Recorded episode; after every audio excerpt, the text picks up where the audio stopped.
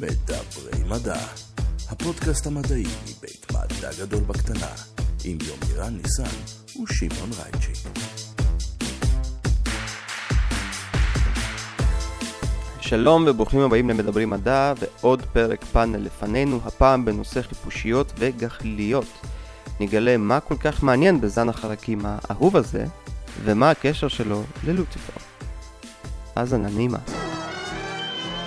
אוקיי, okay, אז uh, שלום לכולם, וכיף שאתם איתנו בפאנל בכליליות ועוד חיפושיות של מדע גדול בקטנה, uh, בשיתוף עם החברה להגנת הטבע ומוזיאון הטבע על שם שטיינהארט.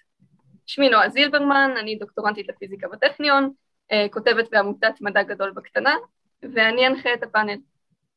אז כמה מילים על עמותת מדע גדול בקטנה, uh, זו עמותת הנגשת המדע הגדולה בארץ, שכל הפעילות בה נעשית בהתנדבות מלאה, כדי להביא לכם את אה, תגליות עולם המדע בצורה האמינה ביותר, באופן בלתי אמצעי בין מדענים לבין הציבור.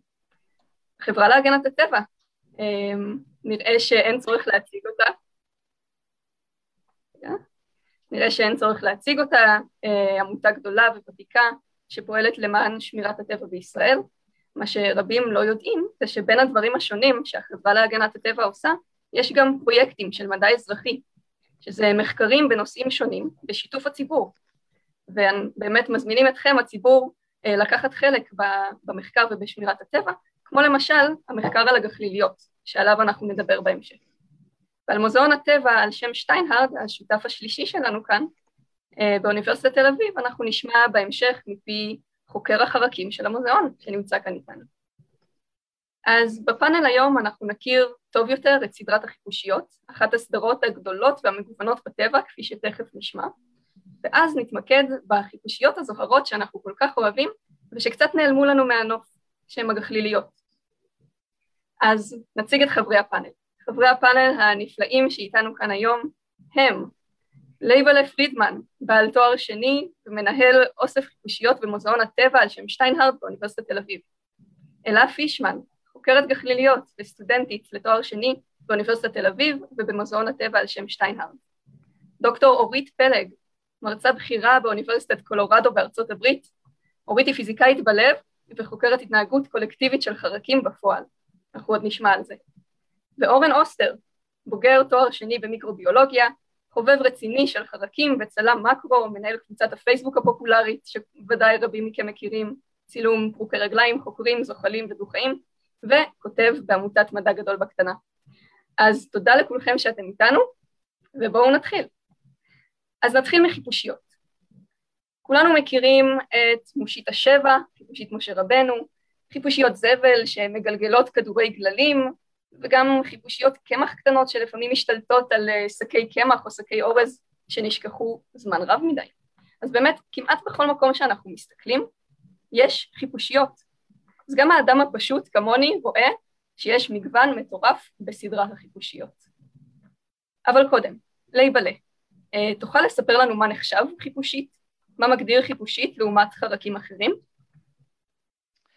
קודם כל, אה, חרקים מתחלקים לבעלי גלגול מלא ובעלי גלגול חסר. לבעלי גלגול מלא, מהביצה יוצא זחל, mm-hmm. מהזחל הזחל אוכל והופך לגולם, והגולם בהמשך הופך לבוגר. חיפושיות שייכות לקבוצה של בעלי גלגול מלא, זאת אומרת יש להם גולם, זה מאפיין חשוב מאוד. Uh, מאפיין אחר חשוב ביותר של חיפושיות זה הצורה של הכנפיים הקדמיות. הכנפיים הקדמיות קשיחות, uh, בעצם איבדו את התפקיד הראשוני של כנפיים, כנפיים זה לתעופה בדרך כלל, והתפקיד שלהם היום זה להיות שריון, להיות מגן, להיות uh, לפעמים uh, uh, תיק חמצן, בלון חמצן. Uh, ההתקשחות הזאת של הכנפיים הקדמיות הופכת את החיפושיות ליצור מאוד משוריין, מאוד מוגן. כמובן לא במאה אחוז, כי אין שום דבר מאה אחוז בטבע, וזה פתח לחיפושיות פתח להיכנס להרבה מאוד אה, נישות, להרבה מאוד גומחות אקולוגיות שחלקים אחרים לא הצליחו להיכנס לשם. אה, כמובן שזה זה, זה בראש ובראשונה הגנה, הגנה מפני טורפים, הגנה מפני פגעי אה, מזג האוויר, מפני שינויי אה, טמפרטורה, לחות וכולי, ומתחת לכנפיים האלה לעיתים קרובות יש כנפי תעופה, זאת אומרת יכולת התעופה לא הלכה לאיבוד, הן עדיין יכולות לעופף, יש חיפושיות שמעופפות נהדר, למרות שיש מעופפים טובים יותר מהם, אה, לחלק מהחיפושיות באמת אה, יכולת התעופה עבדה ואין להם כנפי תעופה או שהם ישנם אבל כנפי חפייה, כנפיים הקדמיות נקראות כנפי חפייה או חפיות, אה, יש חיפושיות שהן פשוט מעוכות וזה שריון מושלם אבל לעוף כבר אי אפשר. מאפיין נוסף חשוב מאוד של חיפושיות זה גפי פה נושכות. לא גפי הפה שלהם בנויות באופן דומה לתיקנים ול, ולחגבים, הייתי אומר מבנה קצת פרימיטיבי, אבל מצד שני זה פותח להם כל מיני אפשרויות, זה מה שנקרא פלוריפוטנטי. Uh, החיפושיות יכלו לפנות וליזון מכל מיני סוגי מזון, להיות גם טורפות, גם uh, אוכלות עץ, אוכלות uh, רקבובית, אוכלות צמחים, אה, חלקים אחרים לא בהכרח יכולים לעשות את זה, חלקים שגפי פה שלהם מאוד מאוד אה, אה, עברו, עברו מודיפיקציה מאוד מאוד חזקה, כמו למשל זבובים ויתושים או פשפשים, לא יכולים בקלות לעבור לסוג מזון אחר. החלקים שגפי הפה שלהם נועדו רק ללקק או רק לדקור ולמצוץ, קשה להם לכרסם. בעוד שהחיפושית יכולה לעשות כל מיני דברים. כן. Uh, וזה בהחלט, כנראה יש עוד מאפיינים, אני בטוח שאני לא מכיר, ואף אחד בעולם לא מכיר את כל המאפיינים, mm-hmm. אבל זה, זה חלק מהם. זה מה שנתן לחיפושיות הזדמנות להיות הקבוצה הכי גדולה של יצורים על פני כדור הארץ. בעצם uh, משהו כמו אורן, שליש או רבע מכל היצורים החיים זה חיפושיות, נכון? משהו יותר, כזה, כן. אנחנו... אנחנו הרי לא יודעים בסופו של דבר כמה מיני חיפושיות יש, יש אומרים מיליון מינים, יש אומרים עשרת מיליון מינים, uh, תלוי אם אנחנו נצליח להכחיד את היערות באמזונס אז, uh, אז יהיו פחות, אם לא נצליח אז יהיו כמובן יותר. כן. תודה רבה לייבלה על הסקירה המקיפה. Um, אז אוקיי, אז אנחנו יודעים עכשיו מה מאפיין חיפושית, שני זוגות הכנפיים, um, שזה מאוד מעניין כי באמת אני שמה לב שחיפושיות, אה, יש להם את השריון המבריק הזה, אה, שבאמת שומר עליהם. אז, אה, ו, ובאמת כשרואים מושית השבע פורסת את הכנפיים שלה, אז רואים מתחת את הכנפיים נוספות נפתחות, אז זה באמת עושה סדר. אז אלה, עכשיו אני רוצה לשאול אותך, מה, מה מחזור החיים של החיפושית? טוב, אז היי לכולם. אמ, אז לייבל ציין את זה קודם, אני יכולה קצת להרחיב בנושא. באמת המחזור החיים נקרא גלגול מלא, ורוב האנשים מכירים את זה מפרפרים, כן. אבל זה קיים בכל מיני קבוצות, גם בחיפושיות. וזה בעצם, כמו שהוא אמר, מתחילים מביצה, עוברים לזחל, שהוא מתמחה באכילה ובגדילה, הוא ניזון מדברים מסוימים, עוברים לגולם, וממנו הבוגר, ממש כמו בפרפרים, שהוא בעיקר אחראי על רבייה. ואו שלא ניזון בכלל, או שהרבה פעמים ניזון מדברים אחרים מהזחל. כן. אז חלוקה לנישות, אפשר להגיד. אוקיי, תודה אלה.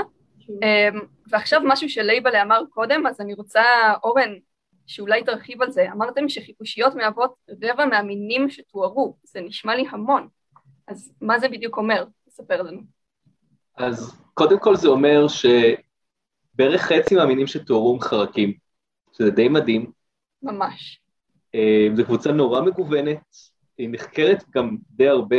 אנחנו, כמו שלייבלה גם ציין, אנחנו לא באמת יודעים להגדיר את כל המינים על כדור הארץ. יכול להיות שיש עקריות קרקע שפשוט לא חוקרים אותם, ויש לנו עוד מיליוני מינים שלהם שאנחנו לא, מתאר, לא מתארים, אבל כן, חרקים מהווים בערך חצי מהמינים, חיפושיות מהוות בערך שליש מהחרקים, יוצא שבערך 20-25 אחוז מהמינים שתוארו עם חיפושיות.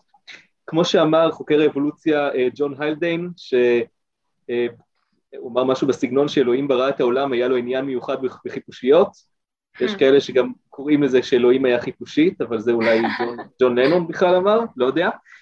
אמ, מה שצריך לזכור גם, שבסופו של דבר אנחנו באמת לא יודעים כמה מינים קיימים בכל קבוצה, וחיפושיות עם יחסית בעל חיים שאוהבים אותו, שחוקרים אותו, שיחסית קל לאסוף אותו, הרבה מינים יחסית גדולים, ולייבה לתקן אותי אם אני טועה, אבל סביר להניח שבאופן יחסי לקבוצות אחרות גם חיפושיות יחסית תוארו יותר. אה, למשל מעריכים שגם דבוראים, אה, כשזה כולל צרעות מזעריות, פיליות מזעריות, יש גם כמיליון מינים, פשוט רובם 90% מהם לא תוארו. אמ, מעבר לזה, למה יש כל כך הרבה מיני חיפושיות? אף אחד לא יודע. קראתי כל מיני תיאוריות, אה, אחת מהן שהן עמידות להכחדה יחסית, שמעט משפחות של חיפושיות נכחדו, השנייה שחיפושיות די מהר למדו ליזון, כמו שאמרנו, יש להם דפי פה, אה, נוסחות לעשות שהן נורא גנרליסטיות, למדו ליזון מצמחים אה, בעלי זרע, ואז נוצרו להם המון המון נישות פתאום, אבל זה באמת שאלה שלדעתי לא פתרו אותה. מדהים, תודה אורן. אז אם יש כל כך הרבה, בטח יש מגוון מטורף. אז uh, נשמח לשמוע קצת על המגוון הזה, לייבלה, מה עם כמה משפחות מעניינות שנכללות בסדרה הזאת של החיפושיות, מה החיפושית הקטנה ביותר, החיפושית הגדולה ביותר, מה אתה יכול לספר לנו? נורא קשה לבחור איזו משפחה, מספר משפחות מיוחדות, כי כמובן אה, רובן מיוחדות, ו... יש מגוון לא נורמלי, רק בישראל יש משהו כמו 90 משפחות, שחלקן מיוצגות על ידי מין שניים, אבל חלקן בהחלט אה, מיוצגות על ידי 200-300 אה, מינים, כמו שחרוריות למשל, חיפושיות די בולטות בנוף ארצנו המדברית וחצי מדברית, אה, יקרוניות, הרבה אנשים מכירים ביניהם יוצרים די גדולים כמו יקרונית התאנה, כן, מין פולש אמנם, אבל כבר 60-70 אה, שנה נמצא בארץ, אז הוא כבר התביית, קרוב לליבנו. Uh, כמובן חתקוניות, חתקוניות זאת קבוצה אהובה עליי, אני בעיקר חוקר חתקוניות, uh, חיפושיות שקדמת הראש שלהם או חלק יותר נדיר, החלק האחורי של הראש מאורך פחות או יותר, לפעמים יותר זה פי חמש או אפילו יותר מאורך הגוף, אה, אפילו קשה ללכת עם אה, דבר כזה על הפרצוף, אבל אה, הן מצליחות. לגבי החיפושית הכי גדולה, אני חושב שאני לא אטעה אם אני, אם אני אכנה, אם אני אגיד שהחיפושית הכי גדולה זה חיפושית ההרקולס, זיבלית ההרקולס שחיה במרכז אמריקה, מגיע ל-17 מילימטר אורך. סליחה, סנטימטר אורך. זה הרבה. וואו, כן. אבל זה יחד, יחד עם, ה, עם הקרן שיש לה זכרים על החזה. אה, חיפושיות גוליית במרכז אפריקה, באפריקה הטרופית, הן קצת יותר קצרות אבל הן כבדות מאוד, בגודל של כף יד, ובאשר לחיפושיות קטנות האמת שיש הרבה הרבה יותר.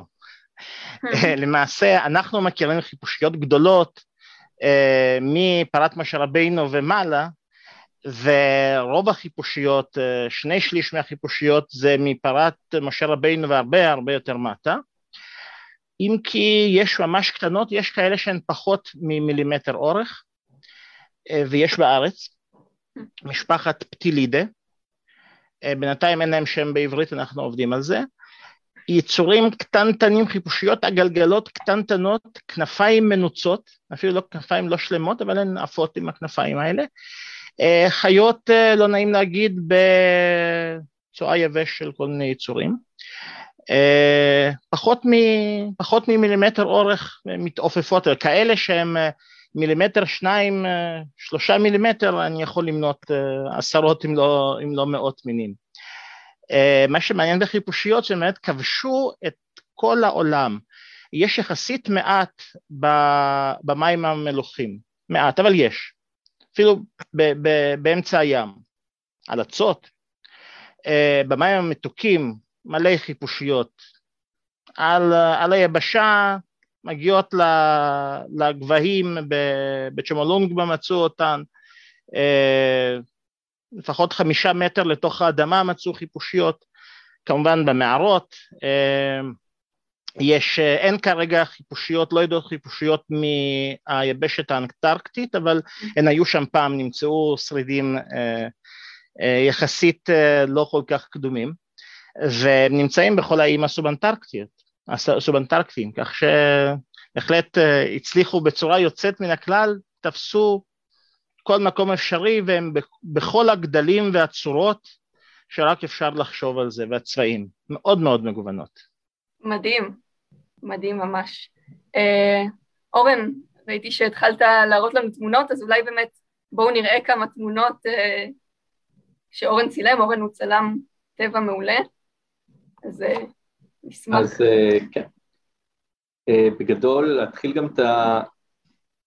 אוקיי, אז מושיט השבע, כולנו מכירים אותה בתור פרת משה רבינו, אהובה.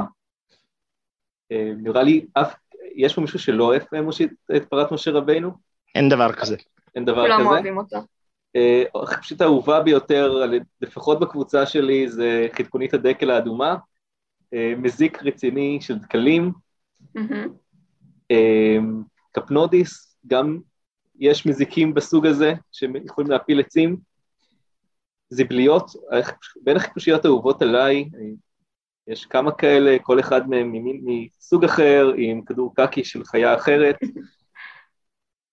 ונחושתית, חיפושית עם צבעים מטאליים מאוד יפים, ברקנית עות'מאנית, עוד חיפושית פרחים יפה, חדקונית, שזו הקבוצה של לייבלה, שהיא גם מקיימת סימביוזה עם צמחים וממש מייצרת באמצעות חיידקים המעיים שלה מייצרת להם את החנקן, שהם בדרגת זחל כמובן, לא בדרגה שצילמתי, גחליליות, כבר נראה לי שנעבור על התמונות אה, בקרוב, נכון? בחלק השני? כן. וואו, תודה, צילומים זה, מדהימים כן. ויצורים מדהימים. זהו, וזה צילום של גיא אבישר, שהוא גם צלם בחסד.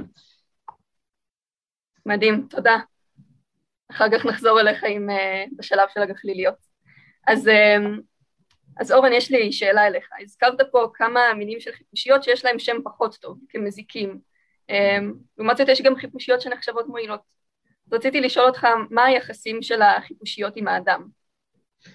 אז קודם כל, אה, חיפושיות הן בין החרקים שאנשים יחסית אוהבים. זאת אומרת, כמו שאמרנו, פרת משה רבינו, בכליליות, כולם אוהבים, אם נשמע את המילה חיפושית מול המילה צירעה, פשפש, שהם גם בעלי חיים נפלאים, אבל יש להם, יצא להם משום מה שם ממש רע. אה, ויש חיפושיות, אה, רוב המינים של חיפושיות, וזה נראה לי, אה, לייבל, תעיר לי אם אני אומר משהו לא נכון, רוב המינים אין להם אינטראקציה ישירה עם האדם.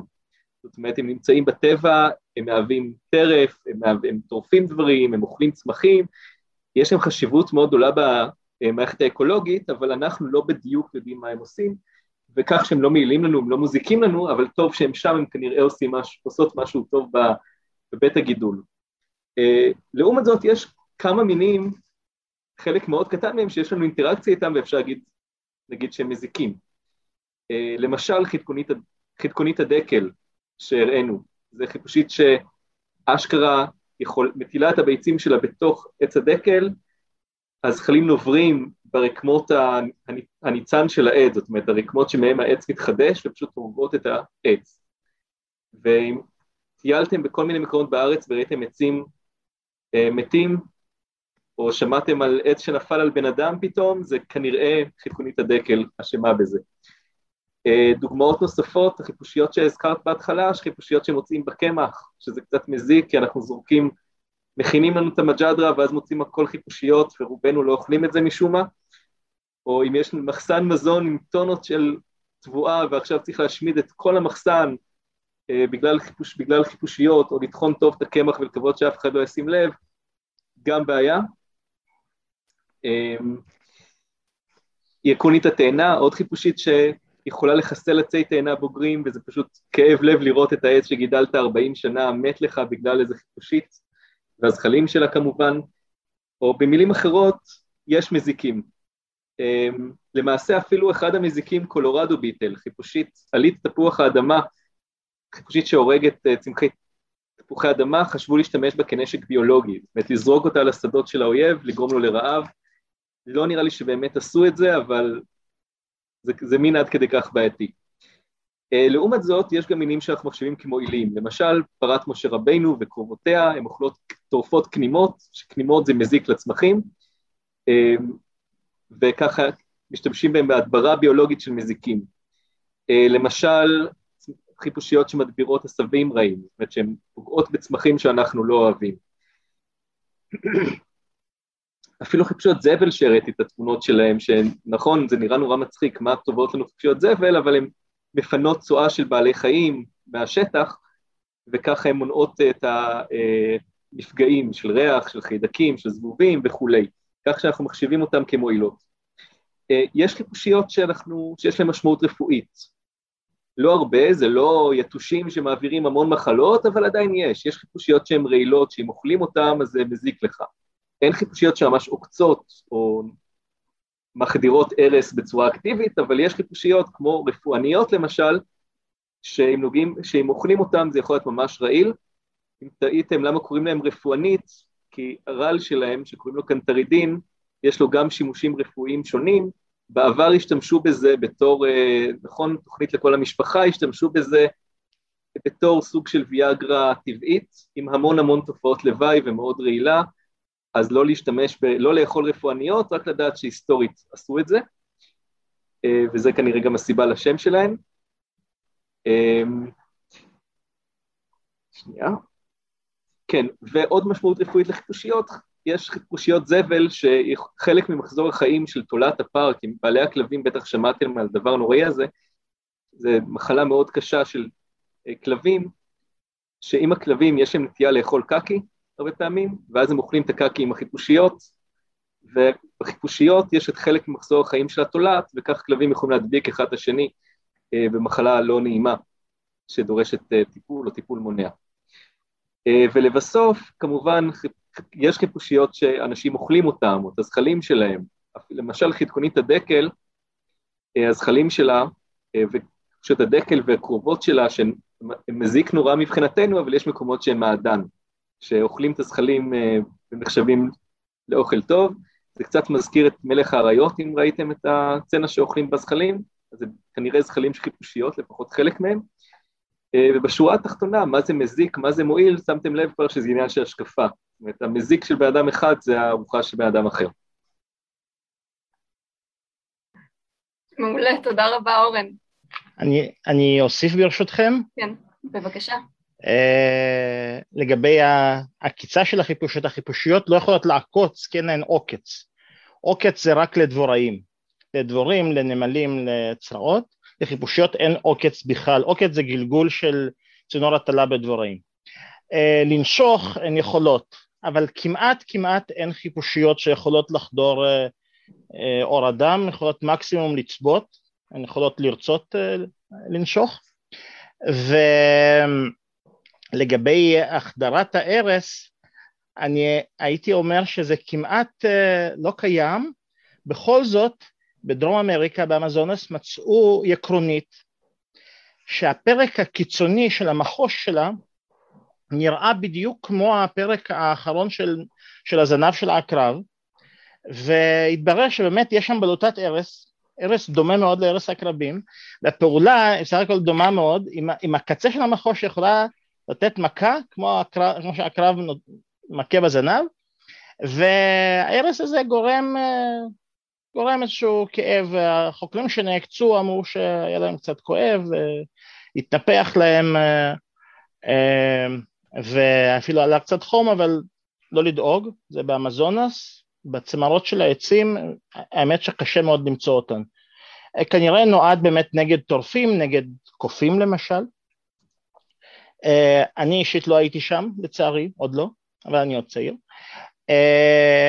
אבל הייתי במדגסקר, ושם נתתי לרפואנית אחת לנשוך אותי בקצה האצבע, לא, נת... לא מנעתי ממנה, אני החזקתי כמה ביד עד שאני לוקח אותם בכלים שלי, והם נשכו אותי בקצות האצבעות, ואז גיליתי שקצות האצבעות שלי סגולות. חשבתי שהתלכלכתי במיץ של איזה צמח, ניסיתי לשטוף את זה, זה נשאר בערך חודש. זאת אומרת, הם החדירו איזשהו חומר, זה לא עשה לי שום דבר, שום נזק, מלבד זה שקצות האצבעות שלי היו סגולות. נורא, נורא מעניין. וואו. אני יכול, להגיד, אני יכול להגיד שפעם חטא, החזקתי בלאפס, שזה שחורית גדולה, כולם קוראים לזה חיפושית זבל, אז בכלל משפחה אחרת, הוא השפריץ עליי את החומר לתוך פצע פתוח, וזה היה חוויה. או-אה. בטח כואב מאוד. טוב, תודה לכם על אה, שיתוף החוויות. אמ, עכשיו, אה, לפני שנשאל עוד כמה שאלות אחרונות על חיפושיות, אני רוצה לשמוע ממך אורית, כי את הפיזיקאית היחידה בפאנל, חוץ ממני, אבל אני לא פה כמומחית, אה, וזה מאוד מסקרן. אז את המחקר שלך בדוקטורט, אם אני לא טועה, את עשית על פיזיקה של חומרים ביולוגיים, מולקולריים, והייתי שמחה לשמוע ממך על השילוב האינטרדיסציפלינרי הזה, מה בין פיזיקה לחומרים, לביולוגיה. אמ, על הגחליליות תספרי לנו בהמשך. אוקיי, okay, נשמע טוב. Uh. נכון, אני גדלתי כפיזיקאית um, ועבדתי על uh, מידול של חומרים ביולוגיים יותר uh, מולקולריים, כמו חלבונים ובוטו של חלבונים. אה, ובשיטה הזאת שהשתמשנו בה, בשיטות שהן יותר פיזיקליות, אה, ההנחה היא שאנחנו מבינים איך אה, חלקים קטנים בחלבון עושים אינטראקציה עם חלקים אחרים קטנים בחלבון, ומהאינטראקציה הזאת הלוקאלית אנחנו יכולים להגיד או לחזות מה יהיה המצב של, החומר הגדול, זאת אומרת של האוסף של החלבונים. אמ, ו, והדבר הזה בעצם אה, זו תופעה שקורית גם, גם בטבע, כמובן אה, ב, עם מערכות ביולוגיות יותר גדולות, כמו הגחליליות, שבו אה, אנחנו מנסים להבין איך זוגות של גחליליות, חרקים אחרים, עושים איזושהי אינטראקציה, ומהאינטראקציה הלוקאלית הזאת, מה יהיה המצב הכולל של הקבוצה. אז זה הקישור, לכאורה שני דברים מאוד שונים, אבל אני מאוד תומכת בגישה אינטרדיסציפלינרית שמביאה נקודת מבט של, של אמ, אמ, נגיד פיזיקה לביולוגיה, אני חושבת שזה יכול להיות אה, לעיתים אה, מועיל. מעולה, אני ממש מסכימה איתך, התחום הזה מרתק אותי באופן אישי, אז תודה רבה ונשמע ממך עוד בהמשך, כשנגיע לגחליליות. אז עכשיו אה, נשמח לשמוע מה זה אומר להיות חוקר חיפושיות. מה, מה כולל המחקר העכשווי על חיפושיות? אז אה, טוב, לייבלה, נתחיל ממך. קודם כל אני חייב להציג את המוסד בו אני עובד כבר 25 אה, שנה, אולי אפילו יותר. בבקשה, כן. אה, מוזיאון הטבע על שם מייקל שטיינהארט באוניברסיטת תל אביב. מייקל שטיינהארט הוא זה שנתן את הכסף, ממנו נבנה המבנה של המוזיאון וגם ממומנים חלק מהפעילויות שם. אנחנו חלק מאוניברסיטת תל אביב, פעם היינו בתוך המחלקה לזואולוגיה, היום אנחנו מעין מחלקה נפרדת, לא ניכנס לצד המנהלי של זה. המוזיאון זה כמובן בראש ובראשונה אוספי הטבע שהם מן החשובים ביותר אה, במזרח התיכון, בעיקר אה, בגלל שבמזרח התיכון אין כמעט אה, מוסדות כאלה, אין כמעט אוספים, וגם אם היו כאלה הם נהרסו עם השנים או לפחות הועתקו למקומות אחרים. אה, אם כבר מדברים על אוסף חרקים, אנחנו בהחלט אוסף החרקים אה, בעל חשיבות יחיד בין טורקיה לבין ניירובי, פחות או יותר ככה, אה, אולי אפילו יותר מזה. וואו. אנחנו כמובן אוסף שבעיקר מייצג את החרקים הישראלים, אבל לא רק, אנחנו תמיד השתדלנו, השתדלו הרבה לפניי כנראה נשתדל גם אה, הרבה אחריי, אה, שיהיו שם, שתהיה שם נציגות של הפאונה העולמית כמה שאפשר, ומוריי אה, ורבותיי וגם אנוכי נסענו בעולם והבאנו חרקים מכל מיני מקומות מעניינים.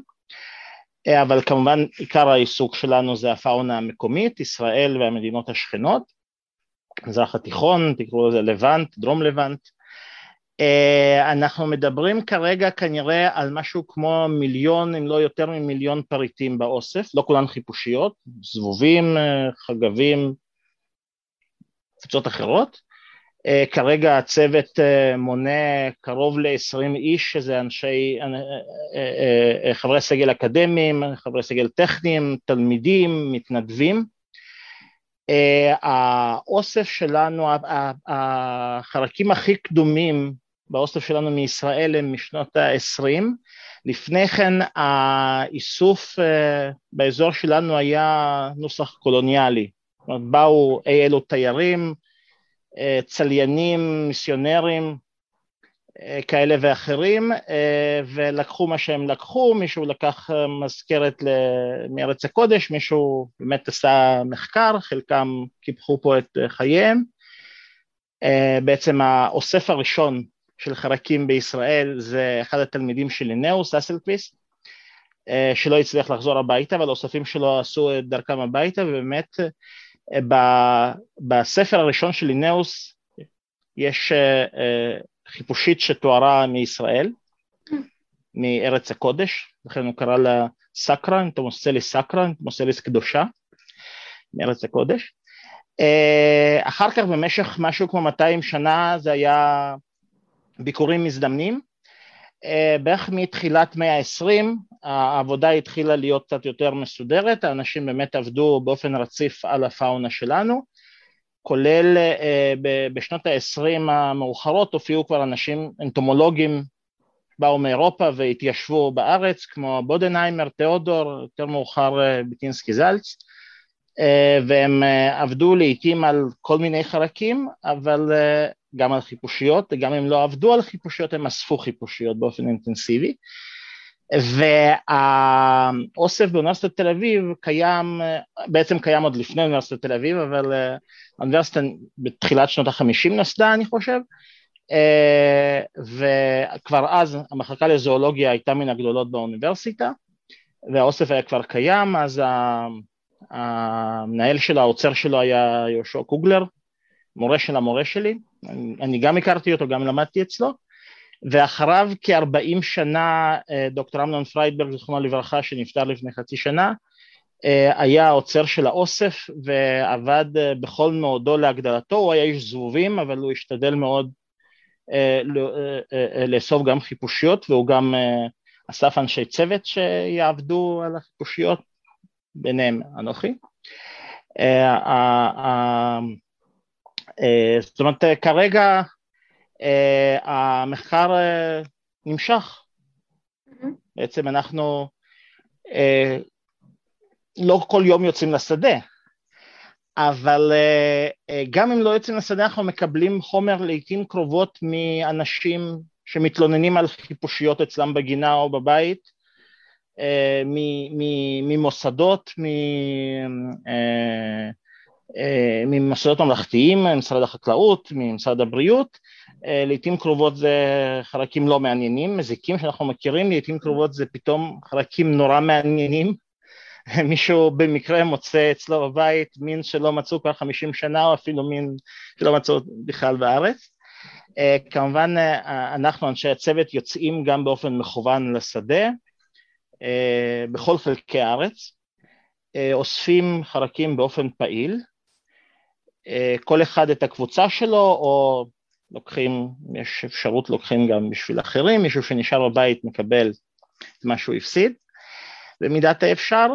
אה, שיטות האיסוף, הם, אה, אה, יש מספר שיטות אהובות עלינו, אני בעיקר אוסף עם רשת, פשוט עובר עם רשת על הצמחייה, אני עובד על, על יצורים צמחוניים, אז אני מחפש אותם על הצמחייה, מכה על הצמחייה או מנפנף על הצמחייה ואז הם נכנסים לרשת, ככה אני מפספס הרבה פעמים יצורים שחיים בקרקע, בשביל זה יש את העמיתים האקולוגיים שהם הרבה פעמים בשביל אה, לבדוק כל מיני בתי גידול אה, מחפשים מדדים והמדד הכי טוב זה חיפושיות כי קשה, אה, סליחה, קשה לשבור אותן וקל למצוא אותן וקל לשמר אותן. אז הם מציבים מלכודות קרקע שחיפושיות שוכנות קרקע ולא רק נפלות לתוכן ומביאות לי ככה אני מקבל גם את ההיבט הזה של הפאונה לא רק לי כמובן, מביאים גם לאנשים אחרים בצוות. אמ, אה, יש גם שיטת איסוף אה, במלכודת אור, היא קצת יותר אכזרית משום שהרבה פעמים מלכודת אור מגיעים ומתים גם חרקים של, שאנחנו לא צריכים אה, ולא מסוגלים לאסוף את כולם, אז צריך להפעיל את זה בצורה מושכלת. יש עוד שיטות אבל אלה, אלה העיקריות. בצורה כזאת כל אה, נסיעת איסוף, למשל שלי, ביום טוב אני מסוגל לאסוף כ-500 פרטים של חרקים, לא בהכרח חיפושיות. חלקם תהיינה חיפושיות, כמובן אני עושה, אני בעיקר מתמקד בחיפושיות מסוימות, בחתקוניות, בעליתיים, כן. אוקיי, כן, וואו. מקווה שזה היה ממצה. כן, בהחלט, תודה רבה. Uh, טוב, אז לסיום החלק הזה על חיפושיות, um, הייתי רוצה שכל אחד מכם יגיד לי ממש בכמה מילים uh, איזושהי חיפושית שהיא אהובה עליו, ואיזשהו פרט אחד שמעניין בה. אז uh, נתחיל ממך אורן. חיפושית זבל כבר אמרתי, אז אני אגוון. חיפושית קברנית, מיקרופורוס, כן. חיפושית שמוצאת פגרים, בני הזוג קוברים אותם, מאכילים את הצאצאים, לפעמים גם אוכלים את הצאצאים, יש יותר מדי, וזה פחות או יותר ההורות הכי שוויונית בעולם החרקים שאני מכיר. מקסים. אלה, בבקשה. אז האמת שאצלי זה גחליליות, אבל אני לא ארחיב עליהן עכשיו. אז במקום שני יש חדקונית שהביאו במעבדה שלי, סטודנט אחר שעובד איתי, והוא הביא אותה להדביר את השיטה כחלחלה. היא אוכלת את הזרעים של השיטה כחלחלה ומגבילה את ההתפשטות שלה. הביאו אותה מדרום אפריקה. כן, זה... אז זה ממש מתקשר למה שאורן סיפר על, על חיפושיות כ, כמדבירים או כמועידים.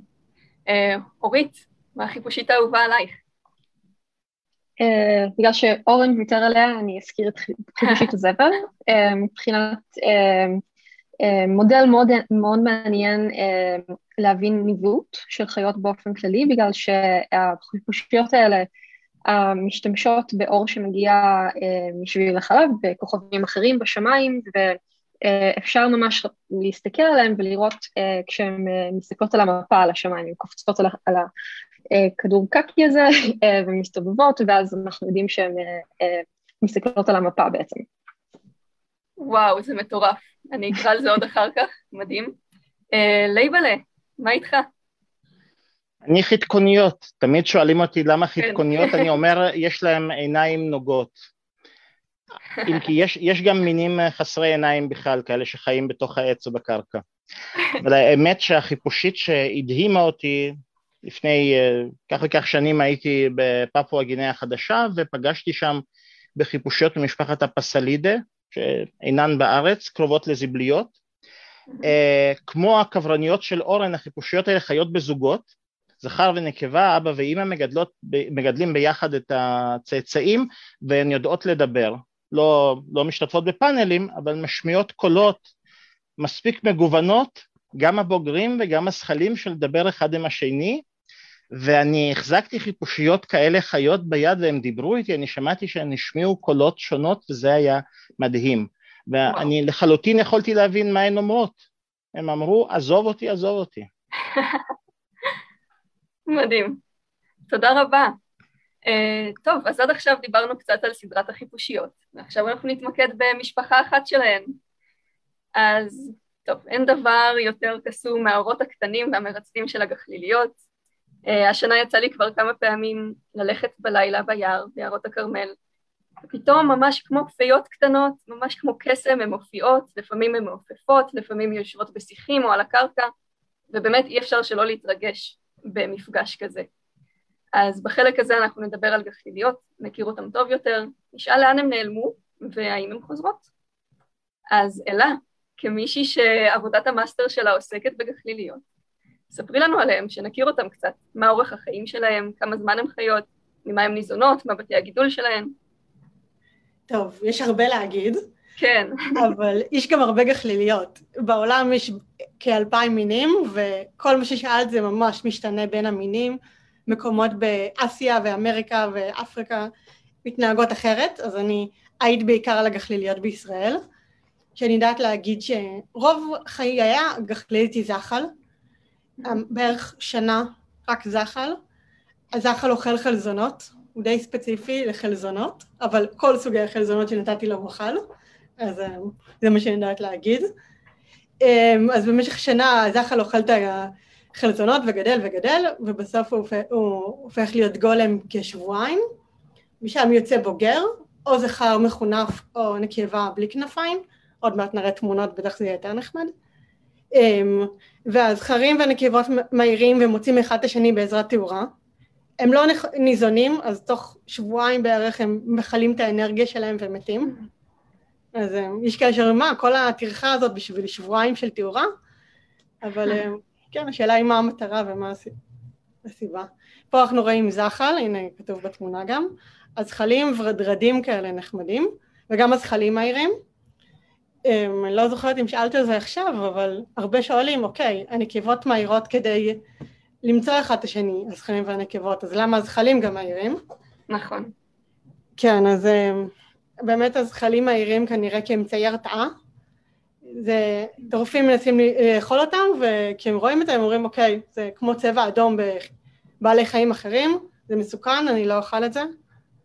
אז רואים יפה את הזכלים מהירים. וזה קיים בכל מיני הגחליות בעולם, את זה יודעים. כל המינים הידועים, הזכלים מהירים, לפעמים הבוגרים לא מהירים, אבל הזכלים תמיד מהירים. אה, וואו. כן. יש גחליליות שהן בכלל לא מהירות. הן פעילות ביום ולא מהירות. פחות יודעים. אוקיי. Okay. מקווה שעניתי על הכל, את יכולה. כן, בהחלט. אני בינתיים נהניתי גם מהתמונות של אורן, תודה רבה. אמ, לייבלה, כטקסונום, אתה תוכל אה, להוסיף קצת על המינים שקיימים בארץ? כמה מינים ש... קיימים בארץ? הייתי שמח uh, להגיד לך uh, את המספר, אבל הילה uh, ואני נתקלנו בקושי רציני. Uh, לגבי הסוגים, uh, יש לנו תשובה ברורה, יש שלושה סוגים בארץ. Uh, הסוג למפיריס, הסוג ניקטופילה והסוג למפירואידאה, אין להם שמות uh, בעברית בינתיים. Uh, ההבדלים בין הסוגים האלה נורא נורא ברורים. בתוך הסוגים האלה אנחנו ממש בבעיה. הסוג הכי קל מסתבר ניקטופילה. יש שני מינים, אה, מין אחד אה, שהוא בכל הארץ, מין אחד אה, רק בצפון, מין שהוא בעיקר בלבנון, בסוריה, מגיע גם קצת אלינו, לאזור של אצבע הגליל, בניאס. למפירס היינו משוכנעים שיש לנו מין אחד, ומספיק, ואלה עשתה עבודה מולקולרית והתברר שיש שלושה מינים. ואנחנו לא מצליחים בינתיים, לא, לא ממש מצליחים לאפיין אותם, יש מין אחד שהוא רק בצפון, ושני מינים שהם אה, באזור הים תיכוני והתפוצה שלהם חופפת והתכונות המורפולוגיות לא בדיוק אה, ברורות לנו, אנחנו כמובן נמשיך לעבוד על זה. וזה שני הסוגים גדולים, גדולים בגודל, גודל גוף, כן. יש סוג קטן אמפירואידאה, הסוג הזה ידוע רק במזרח התיכון, מיוון עד אה, מצרים, אני חושב, נכון? יש מין במצרים, נדמה לי. אה, ולפי הספרות יש לנו חמישה מינים בישראל, ואנחנו בהחלט רואים הבדלים.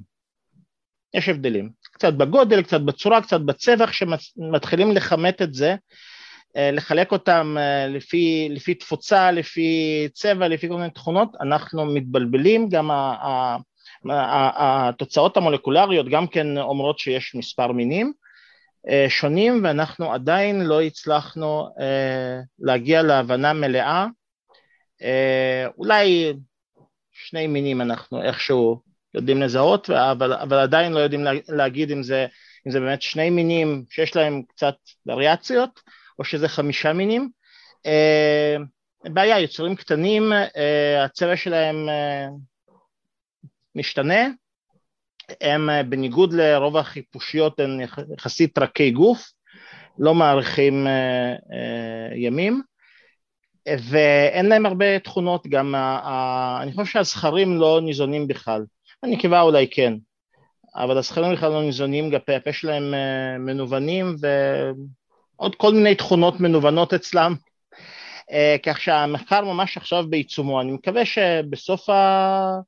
השנה, תחילת שנת הלימודים הבאה, כשאלה תצטרך להגיש את אה, עבודת המאסטר שלה, אנחנו כבר אה, נוכל להגיד כמה מינים באמת יש לנו, אז, אז טוב, אז יש לנו בין שמונה לארבעה מינים.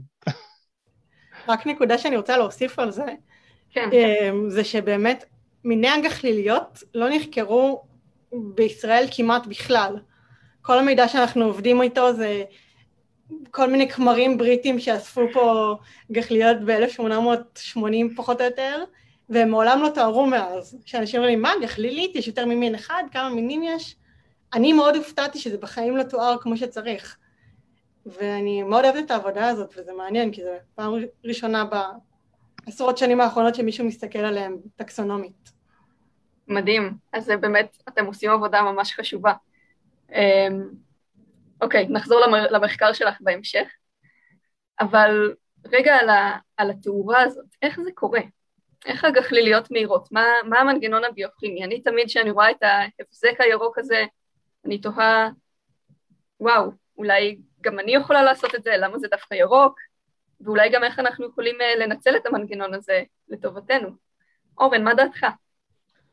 אז קודם כל, התאורה של גחליליות היא, אה, למרות השם שלהם fireflies, אין להם באמת אה, אש שם, גם הם לא משתמשות בחשמל. והם גם לא flies. רוב התאורה שאנחנו מייצרים, כן, הם גם לא זבובים, למרות שבאנגלית, כל השמות שלא נדע. התאורה שלהם היא תאורה קודם כל כימית. אנחנו מכירים תאורה כימית באמצעות נגיד סטיק לייטים, ששוברים ויש איזו ריאקציה כימית ונוצר, ונפלט אור. אה, גם אצל גחליות יש להם אנזים שקוראים לו לוציפרז. השם אה, לוציפר, דרך אגב, זה משהו, זה בעיה, לטינית מביא האור, זה לא קשור למיתולוגיה הנוצרית עם, שם, עם, עם אותו שם. אה, וקשור אטימולוגית, אבל זה כבר בפאנל אחר. ובאמצעות סובסטטים שונים, זאת חומרים שונים שמגיבים עם האנזים, אה, ביניהם לוציפרין, שזה מולקולה אה, מסוימת. מה זה סוג מסוים של מולקולות שמגיב עם האנזימים האלה, וחמצן וחומרים נוספים, נפלט אור בריאקציה.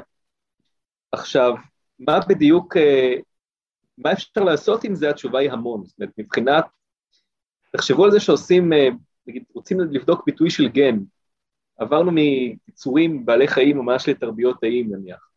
אנחנו רוצים לדעת באילו תנאים מתבטא גן מסוים. אז אנחנו יכולים להצמיד לאלמנט בקרה של הגן את, הלוציפרה, את הלוציפרז, את האנזים הגחליות, לספק גם כמובן את כל שאר המרכיבים, ואז רק בתאים שבהם הגן מתבטא ורק בתנאים שהוא מתבטא נוכל לקבל את האור הזה ולמדוד אותו בצורה נורא מדויקת.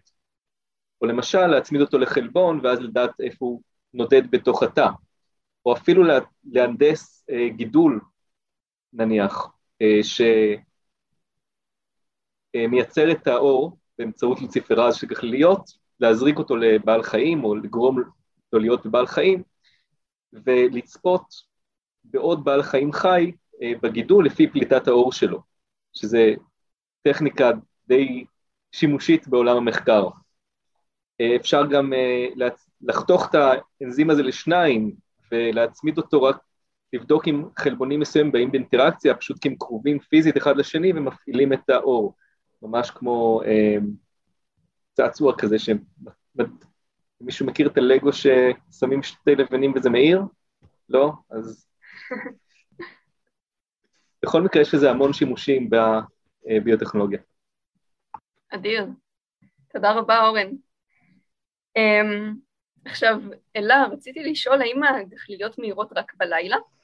מה הן עושות ביום? ואני שמתי לב ב- בירח המלא האחרון שראיתי פחות גחליליות. אז האם מופע הירח אה, משפיע על הגחליליות? האמת שזה שאלות שבאמת שואלים אותי אותן הרבה, אבל כמו שאורן אמר, זה אנזים שהן משקיעות אנרגיה כדי לייצר את האור הזה. אז הן לא עושות את זה כל הזמן. כל, אם הן היו עושות את זה כל הזמן, הן יהיו מתות הרבה יותר מהר.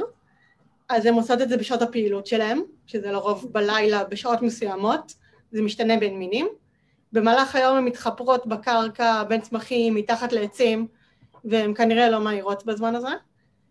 לגבי הירח, זה גם, אנשים, חוקרים שונים אומרים דברים שונים, אבל כנראה הן ממשיכות להעיר, כי התאורה של הירח היא, היא הרבה פחות חזקה מתאורת רחוב, בוא נגיד. אז הם עדיין ממשיכים להעיר בתאורה כזאת גם.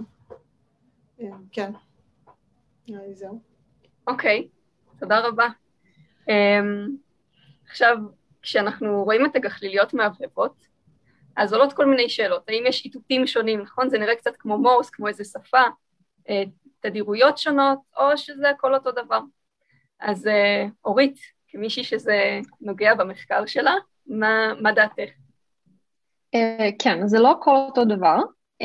באמת שאני אוכל להראות איזושהי תמונה פה שמסבירה את זה.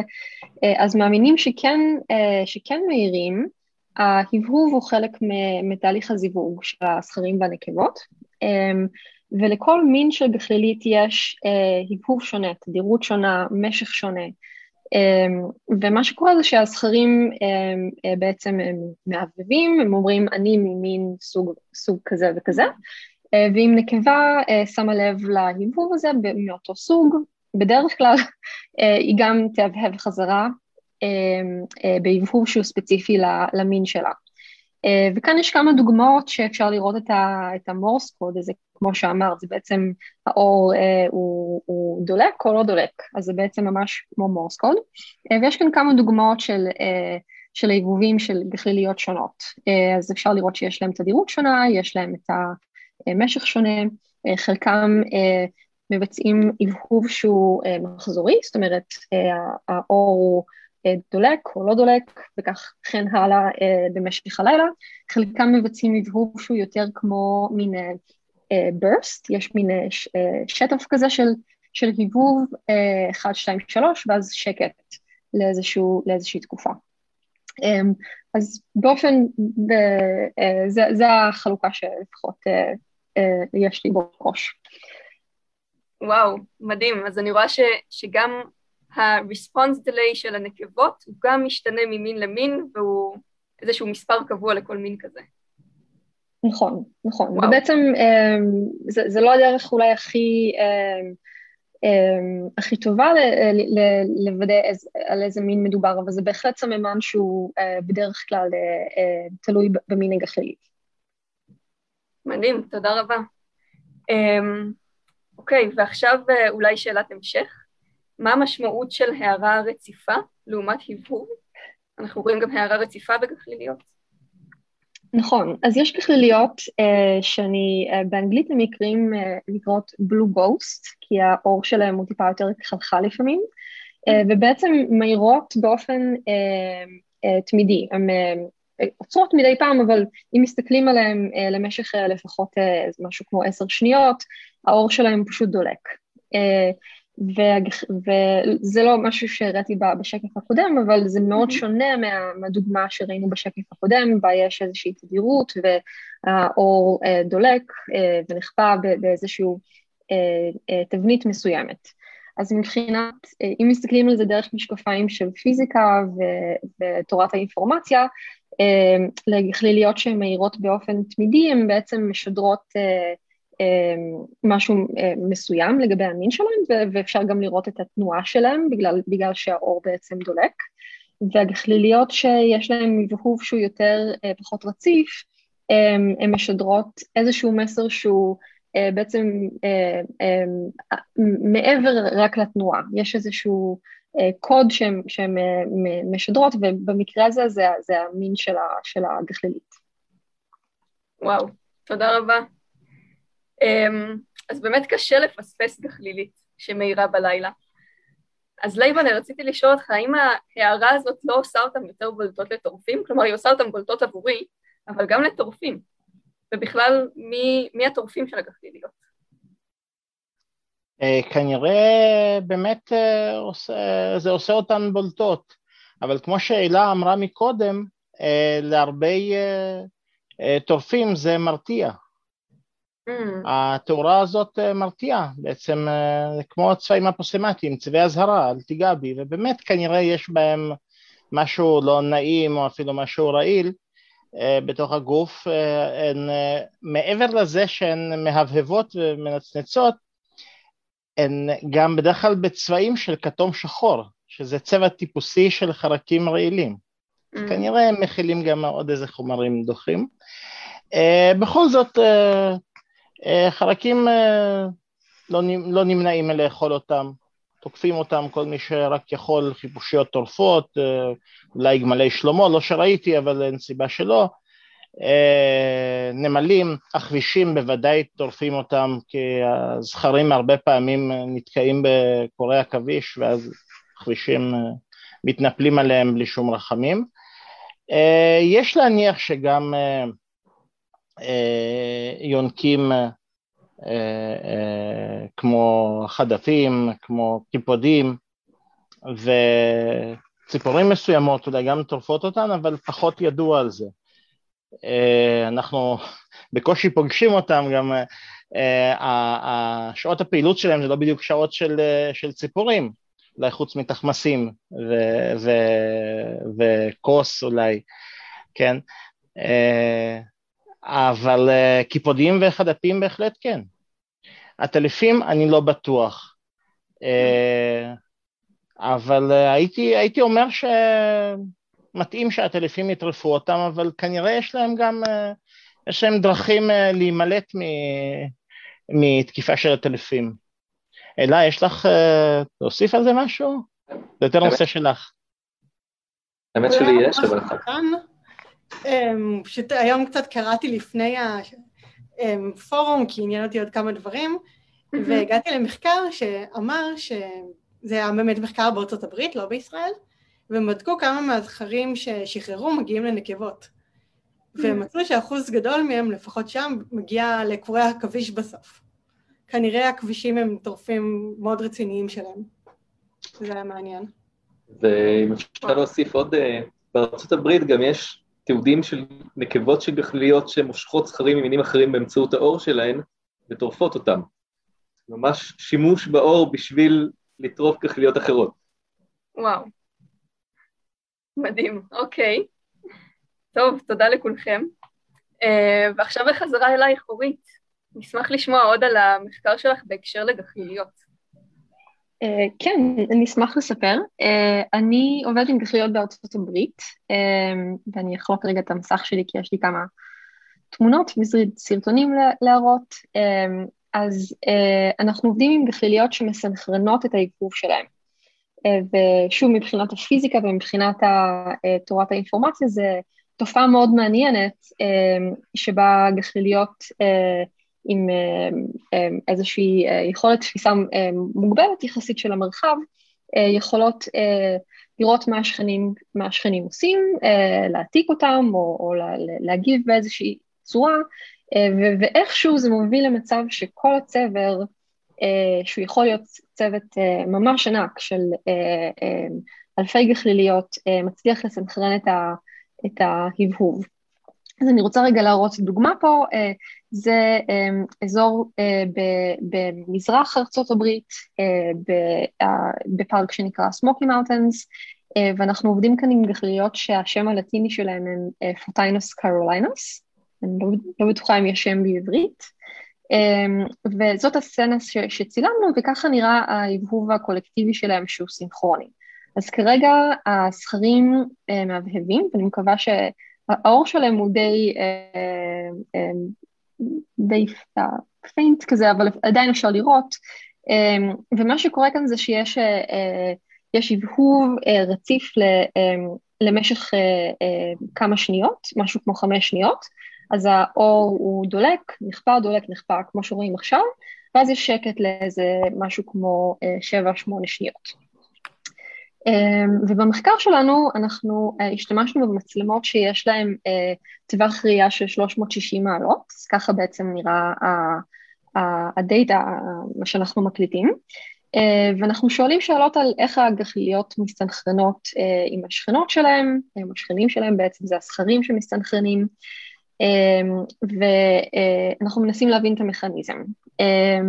ובמהלך המחקר אנחנו ממש יכולים לעשות uh, טריאנגולציה של איפה, איפה נמצאת כל גחלילית ובאיזה זמן היא מהבהבת, בגלל שיש לנו שתי מצלמות, אז זה מספיק כדי, uh, כדי למפות את, ה, את ה, uh, איפה נמצאות הגחליליות במרחב.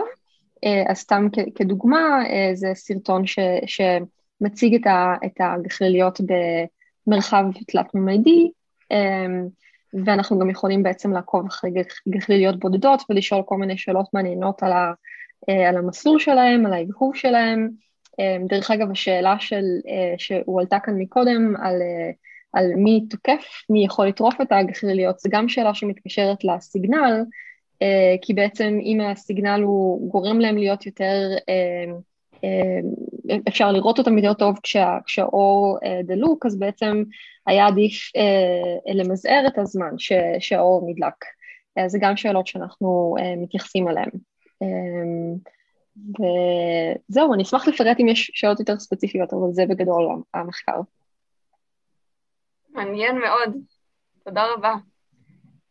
Um, נראה אם יש אה, שאלות מהקהל.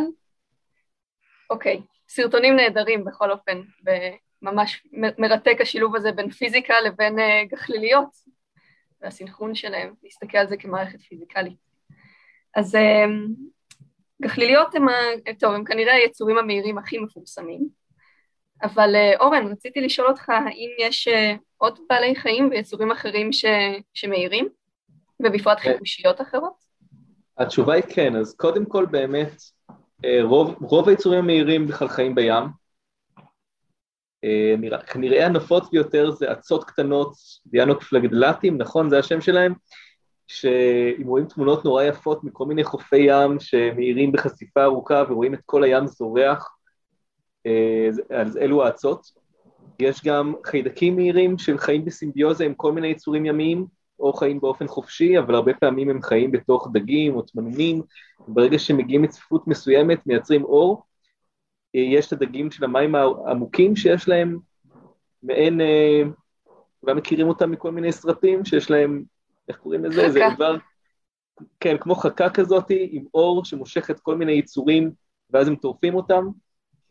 אה, יש פטריות מהירות, וכל מיני ג'ונגלים, אה, זה נורא מגניב, אה, וגם לגבי חרקים יש חיפושיות אחרות לחלוטין שמאירות, למשל נטוזית, חיפושית, אם מישהו מכיר את החיפושיות האלה שהופכים אותן לגב ואז הן קופצות, אז פעם אה, אלכס פלגרמן באוניברסיטת תל אביב גידל אחת כזאת, והביא לנו לקורס חרקים, וזה פשוט, אתה מחזיק אותה כמו לד, טיפה נוגע בה ואז היא מאירה, עם שתי, כמו שני לדים בכתפיים, ועוד אחד מאחורה כמו גחלילית, אה, יש עוד משפחות של חיפושיות מהירות? אני אשאל את לייבלה, יש לנו, נכון, יש לנו בישראל מינים מהירים שהם לא גחליות, או שאני מתבלבל.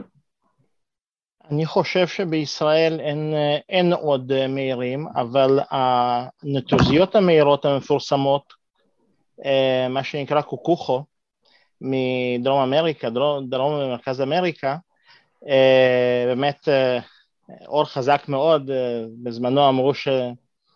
שמו שניים, שלוש, שתיים, שלוש חיפושיות ואפשר היה לקרוא בלילה.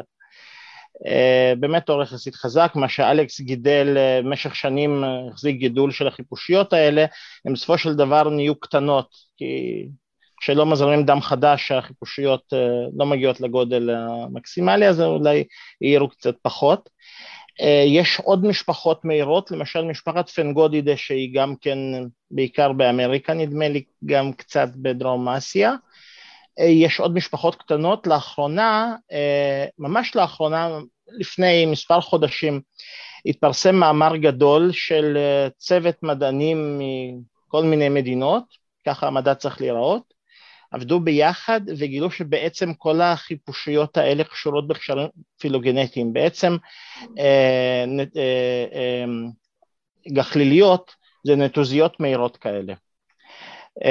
אז, אז בעצם הכל, הכל נשאר במשפחה. זה איזושהי קבוצה של משפחות, אם אפשר להגדיר את זה ככה,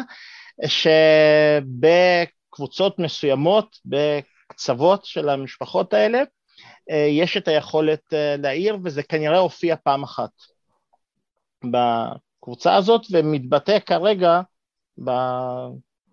ב, ב, בתקופה שלנו, אני לא, לא יכול להעיד מה היה בתקופת הדינוזאורים, כן, כי לא הייתי, אבל בתקופה שלנו זה מתבטא בקבוצות שונות שהן בעצם קשורות אחת לשנייה. אוקיי, okay, מעניין מאוד, ו- וגם אצלם הסיבה היא, אנחנו יודעים למה הן מהירות? אה, מאותן סיבות, מאותן סיבות, כן. אה, מסמנות אה, זכרים לנקבות, נקבות לזכרים, מפחידות את האויבים, כן, למשל נטוזיות מהירות, ששתי עיניים כאלה נדלקות, כל, כל ציפור וכל קיפוד יירתעו, ולו רק לשנייה זה מספיק של חיפושית ליפול, להתהפך ולברוח הצידה.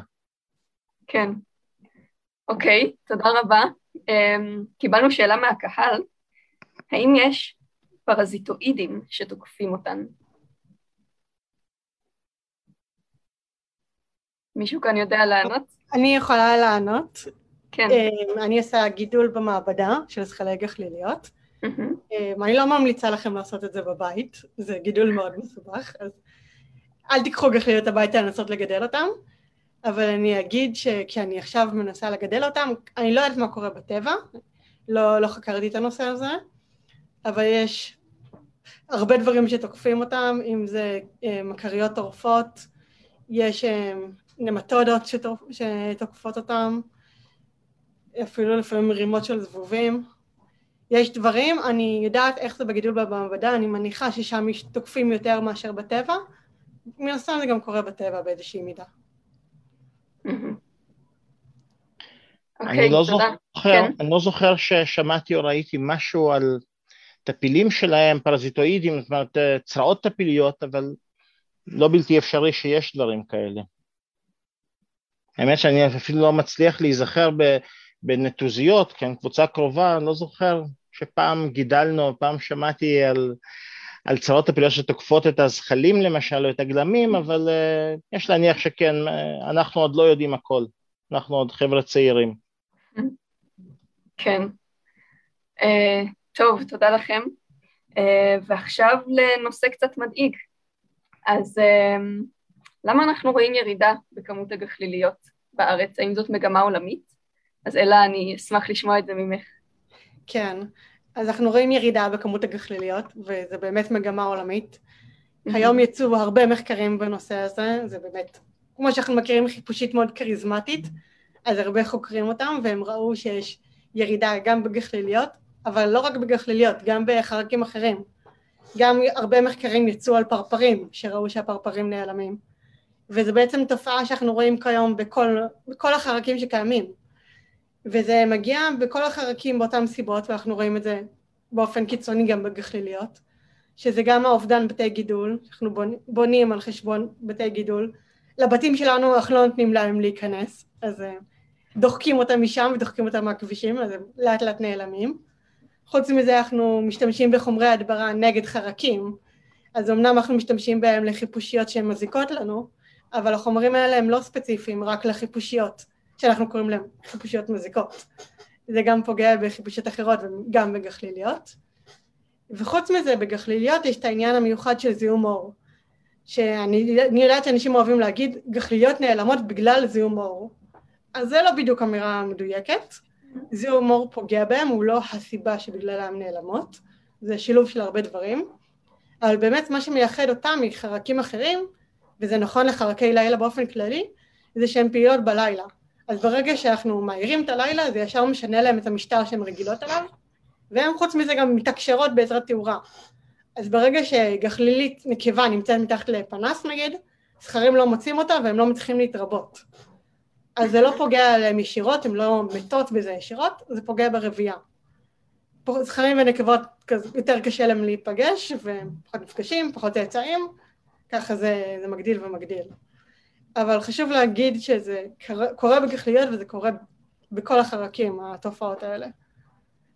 כן. כן, העניין של הדבורים הוא מאוד... אה, גם דבורים זה מפורסם. בסופו של דבר אנחנו שמים לב למה ש... או מה שכריזמטי או מה שפוגע בנו כלכלית. בדיוק, נכון. כן, אז... אה, אבל גם לכל החיפושיות החדקוניות וזה, אני בטוחה שדברים האלה פוגעים גם בהם. אה, תודה. לייבל, רצית להוסיף? בעניין הזה? אני יכול להמשיך ולבכות על זה. אוקיי. Okay. זה נוגע, נוגע לכל, לכל החי, כן, מתחיל בפילים ו... וכלה בחיפושיות. רק פילים וגפליליות זה בולט יותר. אה, כן. חיפושיות עוד, כן, עוד בית גידול אה, הלך ועוד בית גידול הלך ועוד אה, רצועת חול הצטמצמה באזור החוף, אה, כן, אז אה, פחות שמים לב לחיפושיות קטנות ושחורות. אבל כן, זה, זה מגמה כללית, זו בעיה שדי קשה לצאת ממנה. כמובן אנחנו לא, לא יכולים לפגוע בעצמנו, מצד שני אנחנו נשמח לא לפגוע בטבע. ו... כן. אם זה מנחם, אנחנו עוזרים לאוכלוסייה של כל מיני חרקים, כמו תיקנים, כמו יתושים. זה מנחם. אגב, הם, אתם דיברתם על uh, הריסה של בתי גידול, הם צריכים גם uh, רצף טריטוריאלי, או שזה רק עניין ההרס הספציפי של בתי גידול?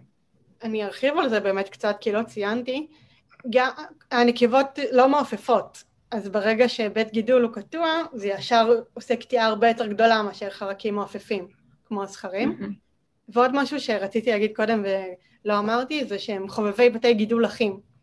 בגלל שהזחלים אוכלים חלזונות, הם מעדיפים מקומות עם הרבה חלזונות. אז אנחנו נראה אותם בעיקר בקרבת מקווי מים, יערות, אפילו בגינות מושקות, אם הן לא מרוססות. אנחנו רואים את זה גם באקלים הים תיכוני במקומות שהם לא ליד מקווי מים, אבל פחות. ודרומה לבאר שבע אנחנו לא רואים בכלל. באזורים מדבריים הן כבר לא קיימות. למרות שיש לנו קצת ממצאים, מעט מאוד ממצאים מהמדבר, הם כנראה יש, בכל זאת יש לנו במדבר גם ידוע מין uh, ממצרים, מין מדברי שמוצאים אותם לעיתים מאוד רחוקות, הן כנראה חיות uh, תקופה מאוד מאוד קצרה ואולי צמודות לאיזשהם uh, בתי גידול מאוד מאוד מיוחדים. אני חייב להגיד שיש לנו אולי שניים שלושה פרטים באוסף ולא הצלחנו ממש לעלות על זה. יש קצת בקבוצה ש, כן, של הפייסבוק של אורן, יש כמה תמונות היו מהמדבר, אבל לא, לא, לא, לא הצלחנו בעקבותיהן אה, אה, למצוא משהו משמעותי. אוקיי, okay. תודה רבה. Um, אז אתם מדברים על, על היעלמות הגחליליות, וזה משהו שאני שומעת מהרבה אנשים uh, מבוגרים יותר. פעם היו הרבה גחליליות ואהבנו לתפוס אותם והיום אינן.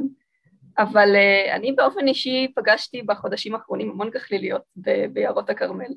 אז uh, זה נדמה כאילו אולי, או אולי זה דמיון uh, אופטימי, יש איזושהי התאוששות באוכלוסיית הגחליליות.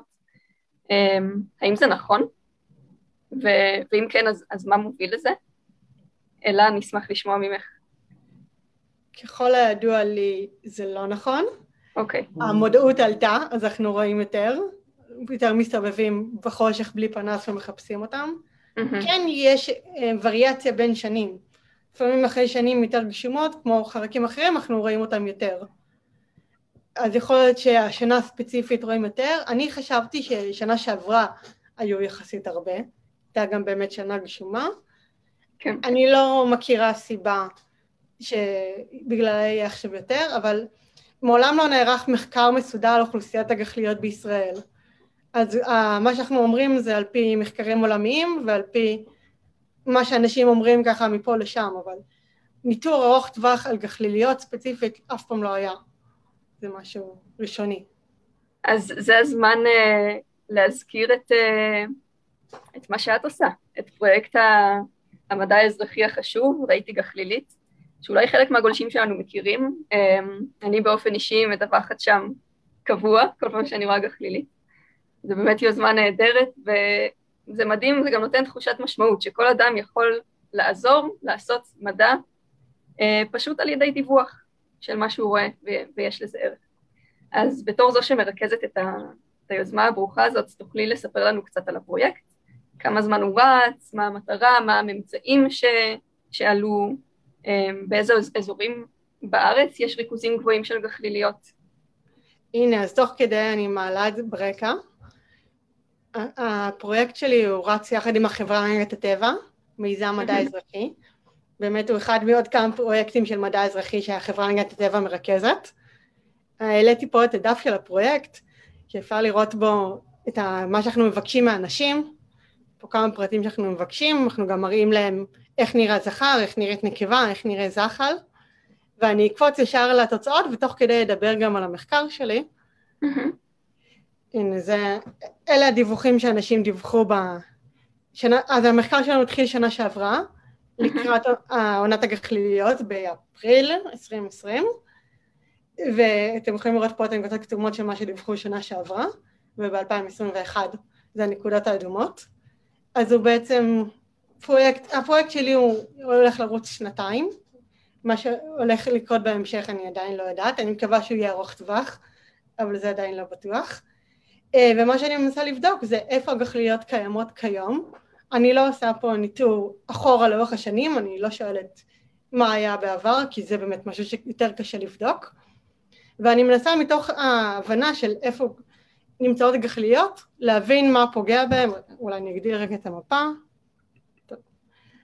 אני, אני מבינה איפה הן נמצאות, איפה הן לא נמצאות, האם הן נמצאות נגיד בשטחים חקלאיים, בגינות, זה חלק מהשאלות שאני שואלת ב, את מי שמדווח, ומתוך זה אז גם הבנו, שימו לב כמה דרומית התפוצה שלהם, בהתחלה לא ידענו להגיד כמה דרומיתי ועכשיו אנחנו יכולים לראות את זה. יכולנו להגיד ריכוז גבוה של דיווחים גם בהרי ירושלים וגם בכרמל, שאומנם זה מגיע בקורלציה לכמות האנשים שמדווחים, אבל זה באמת כמויות וגם צברים של גחליות שלא רואים באזורים אחרים, אז אני באמת יודעת להגיד ששם, שגם בירושלים וגם בכרמל יש הרבה. גם בנחל תנינים, דרך אגב, בחודשים האחרונים אני מקבלת המון דיווחים. אה, ובאמת מתוך זה אני הולכת להבין גם מה התפוצה שלהם, גם מה פוגע בהם, ולנסות להבין מתוך זה אולי גם איך לשמור עליהם יותר טוב. אמ, עוד שאלות לגבי זה? אז אתם, אה, אתם הופתעתם מהתוצאות, מהריכוזים הגדולים האלה? האמת שלפני שהתחלתי את הסקר, כל מה שידעתי זה על דיווחים פה ושם באתר שלהם. צילומי חרקים, כל מיני אנשים שאמרו לי, כן, אני רואה גחליליות, לא רואה גחליליות, פעם ראיתי יותר, ולא היה שום מושג מה התפוצה שלהם, וכמה צברים, לא היה מידע מסודר. אז אנחנו הופתענו לטובה דווקא לגלות שהאמירה של הגחליות נעלמות היא לא בדיוק נכונה, רואים אותם לאורך כל הארץ, ואפילו לעיתים בעשרות פרטים באותו מקום, אז הוא הפתיע אותנו והפתיע אותנו לטובה. אני מקווה שעם הזמן אנחנו נגלה עוד ועוד מקומות. זה שבאזורים כמו בעוטף עזה ובבאר שבע ראינו צברים של גחליליות, ואני אישית חז... הגעתי לשם כדי לוודא גם, וראיתי ממש באזור יער בארי, שאחרי זה נשרף לצערי, צבר של כמה עשרות פרטים, אה, הוא מפתיע אותנו טובה, כן. נהדר. אה, וחברים, זו הסיבה למה חשוב לדווח על הגחליליות, אתם באמת עוזרים uh, ליצור את, ה, את המפה המדהימה הזאת. כן. תודה רבה. אז יש לך עוד דברים לספר לנו על, ה, על המחקר שלך, או ש... כן, אני רק ארחיב מה אני עוד עושה עם כן. הנתונים האלה, שזה קצת לקשר את ההתחלה וגם את הסוף, שהנתונים האלה מאפשרים לי, חוץ ממה שאמרתי עכשיו, להבין מה פוגע בהם, גם לגלות איזה מינים יש בישראל, כי אני יכולה להגיע למקומות שונים שקיבלתי בהם דיווחים, ולפי זה לזכור את המינים, לזהות באזור מסוים בצפון יש מינים מסוימים, באזור אחר יש מינים אחרים, וזה גם משהו שבסופו של דבר יעזור לנו לשמור עליהם. חוץ מזה במחקר שלי אני גם עושה ניסוי נוסף של זיהום אור, לבדוק איך הן נפגעות מזיהום אור, ואני מקווה שבסוף המחקר אני אהיה יותר חכמה גם בכיוון הזה. כי כמו שאמרתי, גם טקסונומיה לא, המדע של המינים לא נבדק אף פעם, גם לא סקר ארוך טווח, אבל גם לא איך הן נפגעות מזיהום אור בישראל. כי אנחנו יודעים שגם המינים פה הם ייחודיים רק לישראל ולמזרח התיכון, לא בדקו את זה, וגם אנחנו מדינה צפופה ומאוד מוארת, כך שחשוב לבדוק איך הם נפגעים מהצפיפות ומהתאורה פה. כן. ואני אשמח שכל מי שיכול ידווח, ולפי זה אני אוכל לגלות את המפה השלמה של איזה מינים יש איפה ומה פוגע בהם. לגמרי, תודה רבה. אז אה, טוב, אנחנו לקראת סיום ויש לנו כמה שאלות מהקהל על כל הדברים שדיברנו, מחיפושיות ועד גחליליות. אז, אה, אז שואלים, אצל כולם זה אותו אנזים לוציפרז? זה בהקשר למה שאתה ענית אורן, אז אולי תענה על זה. ככל שידוע לי, לוציפרז זה, זה קבוצה של אנזימים שהם שונים, זאת אומרת, לוציפרז של גחליות, עד כמה מבין, הוא לא אותו לוציפרז של החיידקים למשל או של הפטריות, פשוט אנזים שעושה אותה פעולה ולכן קוראים לו באותו שם, נגיד, כמו שה-DNA זה אנזים מפרק DNA, למרות שיש המון אנזימים שונים לחלוטין שעושים אותה פעולה. אז, אז אצל פטריות ואצל uh, אותם uh, אצות ודגים וכולי, אצל כל אחד מהם זה אנזים אחר? שוב, לא חקרתי את זה לעומק, אבל כן. ככל שידוע לי כן. זאת אומרת, לפחות לקבוצות השונות זה אנזים אחר. מן הסתם, okay. אם אוקיי. יש דג שמנצל חיידקים בשביל להעיר, אז זה אותו אנזים כמו החיידקים. חבריהם. מעניין, אוקיי. Uh, שאלה הבאה, האם סדרת החיפושיות, כיוון שהיא בין הגדולות שבסדרות החרקים, האם הן סובלות פחות מירידה במגוון המינים בעולם? זה אולי ילך לייבלה. Uh, לא הייתי אומר את זה. זאת אומרת, הן, uh, עדיין uh, זו הקבוצה הכי מגוונת, אבל uh, הן סובלות באותה מידה. הן סובלות uh, מפגיעה של, של חומרי הדברה ומהרס בתי גידול, והמגוון יורד. המגוון יורד וגם צפיפות האוכלוסיות יורדת. כמו שאלה אמרה, גחליות לא, נעלם, לא נעלמו, אבל באמת נהיה הרבה פחות. Mm-hmm. פשוט יש תכלס פחות מקום שהן יכולות uh, להסתובב שם. אותו דבר הרבה חיפושיות, חוץ מאולי חיפושיות מזון, שמתפתחות במזון יבש, אז uh, כמובן חוגגות במחסנים, uh, אבל זה נתח יחסית קטן בקרב כל החיפושיות. למשל בישראל הקבוצה המאוד פגיעה זה חיפושיות מים או חיפושיות שחיות באזורים לחים, אנחנו באופן כללי מדינה יחסית יבשה עם מעט מקומות לחים. המקומות האלה הם מה, מהנפגעים הראשונים, הם נפגעים אפילו מהתיירות, אנחנו נורא שמחים שבזמן האחרון, בשנים האחרונות, אנשים יותר ויותר מכירים לטבע ומטיילים ויוצאים לטייל, מסתובבים בנחלים, בנאות מדבר, אבל האמת שכל הסתובבות כזאת אה, זה איזושהי פגיעה, אפילו כשמסתובבים בשמורות על שבילים, זה, זה איזושהי פגיעה, כל כיתה, כן, קבוצה של תלמידים שיצאו לטיול סוף שנה, אה, זה מאות אלפי רגליים שדרכו על הקרקע ו... וייבשו את הקרקע ודרכו על הצמחים אה, בלי שום כוונה רעה, להפך, עם, עם כוונות הכי טובות.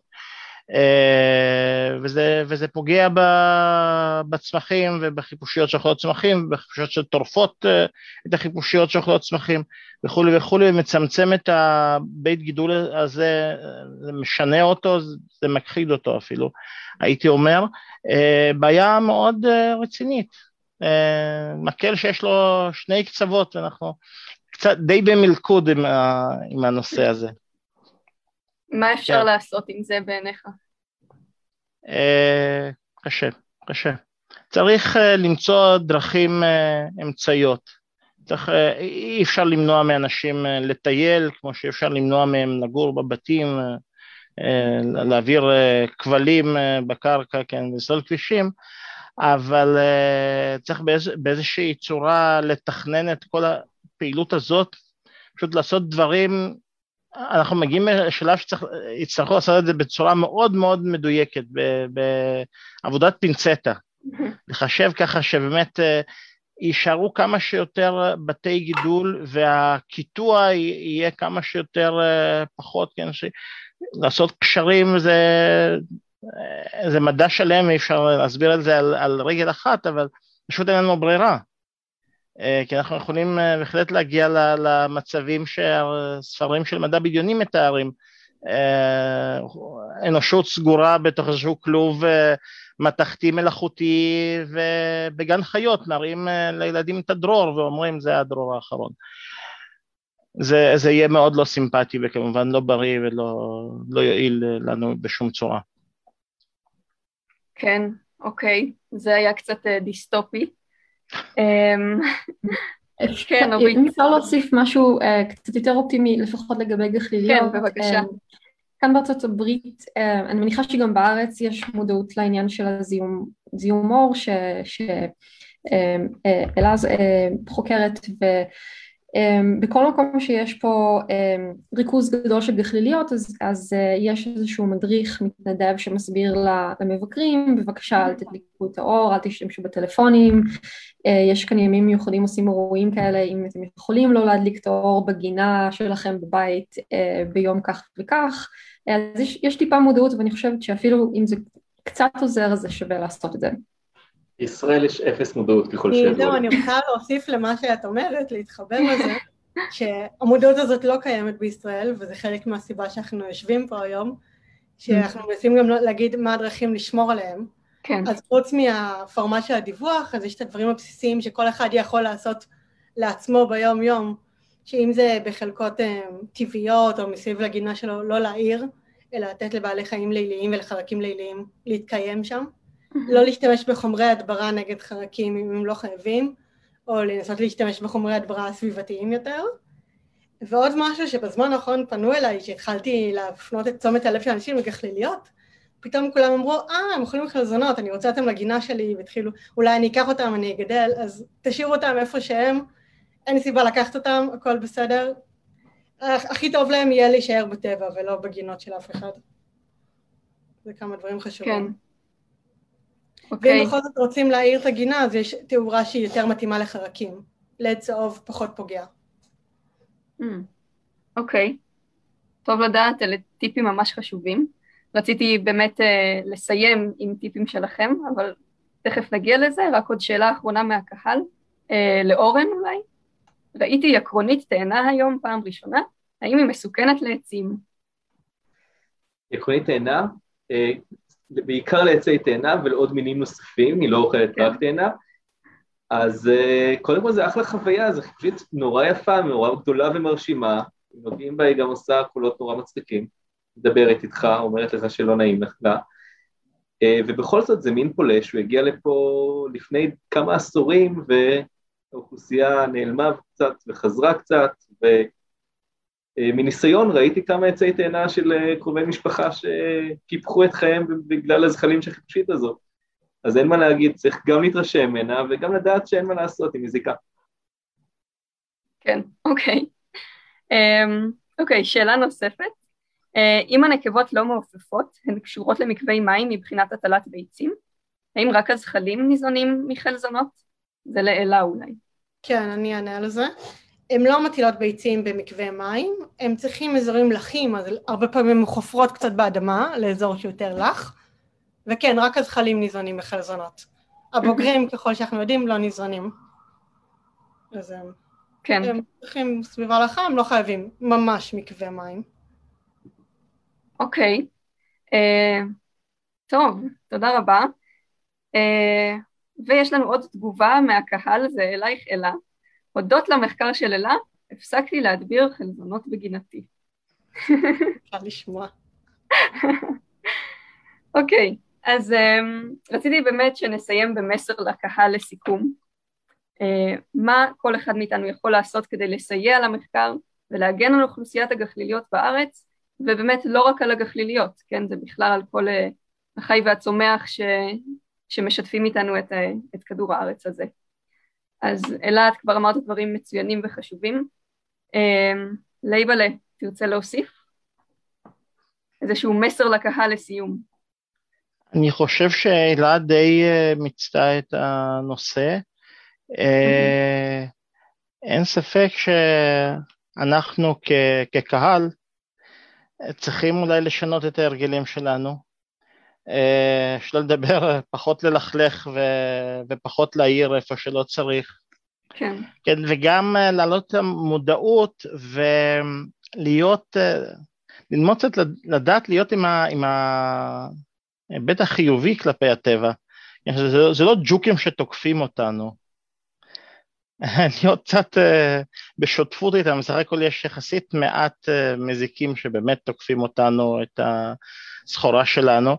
Uh, לא כל דבר הוא, לא כל דבר שרץ uh, על הרצפה זה איכסה ולא כל דבר uh, זה מזיק, להפך. צריך לראות את הצד החיובי, צריך לראות את היופי שלהם, הם נורא יפים, מגוונים, אה, חמודים בעיניי, חמודים. אה, אה, כן, אם, אם היחס הזה ישתנה, אז אין ספק שגם הפעילות של, של האנשים שפוגעת בהם, היא עלולה להשתנות, או הפגיעה תפחת. כשאוהבים משהו, כן, אז זה גורם לאנשים לעצור באיזשהו מקום, או, או לשנות את דרכיהם הרעות. כן, אני ממש מסכימה איתך. באמת עניין של חינוך. זה מזכיר לי את זה שבקבוצה אה, שאורן מנהל של צילום אה, פרוקי רגליים וכולי, זוחלים, רואים הרבה אנשים שהורגים נחשים. כאילו, כל פעם שרואים תמונה של נחש, זה אחוז גדול מהפעמים זה נחש מת, וזה גם ממש עצוב. אורן, אולי תגיד משהו על זה, מילה על זה, כדי להעביר איזשהו מסר לקהל. אנחנו, אז קודם כל אל תהרגו נחשים, אבל אנחנו פאנל חיפושיות וגחליות, וכמו שלייבלי אמר, כמה שיותר לצרוך מידע, כמה שיותר תצטרפו לקבוצות, תעקבו אחרי מדע גדול בקטנה, אחרי כתבות בנושא, וזה מחליף את, ה, את ההרגלים הקלוקלים, את הקטע הזה שרואים נחש, הורגים אותו, צריך להעיר כמה שיותר כי אור זה טוב, אמ, צריך, רואים חרק, מדבירים אותו, ואז הבית נקי, כל ההרגלים האלה אנחנו לומדים לשנות אותם. כן. ומתחברים גם לאותם בעלי חיים. נכון. Uh, יש למישהו משהו להוסיף? אורית אולי? Uh, אני רק אחזק את הדברים של אייבלה ואורן ואלה. Uh, אני מאחלת לכל בן אדם uh, להצליח לראות גחליליות לפחות פעם אחת בחיים. מחזה יפהפה, מהמם, אה, שקשה מאוד לתאר אותו במילים, אז לכן נכון. כדאי לראות באופן אישי, אה, ולעשות את זה בצורה מסודרת שלא לא מפריעה לגחליליות. מעולה. אני רק אשמח להגיד זה משהו כן. קטן. בבקשה. מי שרואה גחלילית, אז אם רוצים לדווח, אפשר לחפש ראיתי גחלילית בגוגל, וזו התוצאה הראשונה שעולה, ותודה רבה לחברה להגנת הטבע שתומכת במיזם הזה של המדע האזרחי. ויש להם כן. עוד הרבה מיזמים של קיפודים וצבים שאתם יכולים לדווח, יש עוד כמה. נהדר. אה, תודה. אז אה, הפאנל שלנו הגיע לסופו. תודה רבה למומחים שהיו כאן איתנו ושיתפו מהעולם המופלא של גחליליות, חיפושיות ו- ועוד. אה, דוקטור אורית פלג, אורן אוסטר, אלה פישמן ולייבלה פרידמן, מחיאות כפיים לכם. Uh, תודה לחברה להגנת הטבע ולמוזיאון הטבע על שם שטיינהרט. ותודה לכם הגולשים, כל מי שבא, הקשיב, התעניין, שאל שאלות ולמד משהו חדש, אני בטוח למדתי הרבה דברים חדשים. אז אנחנו מזמינים אתכם לצאת החוצה בלילות, לדווח על גחליליות אם תראו בראיתי גחלילית אה, באתר של החברה להגנת הטבע, כמו שאלה ציינה, ובכלל אתם מוזמנים להשתתף בעוד פרויקטים של מדע אזרחי ולתרום למחקר ולשמירת הטבע, כי זה כל אחד מאיתנו יכול לעשות. אתם מוזמנים לעקוב אחרינו, עמותת מדע גדול בקטנה, באתר שלנו, של מדע גדול בקטנה, להצטרף לקבוצת הפייסבוק, להאזין לפודקאסט שלנו, מדברים מדע. אה, תוכלו למצוא אותנו גם בטוויטר, באינסטגרם ובפלטפורמות אחרות. והפאנל הוקלט, אז אה, אם יש לכם חברים, משפחה שלא שמעו ואתם חושבים שישמחו מאוד לשמוע, אז אה, הקלטה של הפאנל תעלה לערוץ היוטיוב של העמותה, וגם לפודקאסט שלנו, מדברים מדע. אז נשמח לראות אתכם גם בפאנל, בפאנלים הבאים שלנו. תודה רבה לכולם ולילה טוב.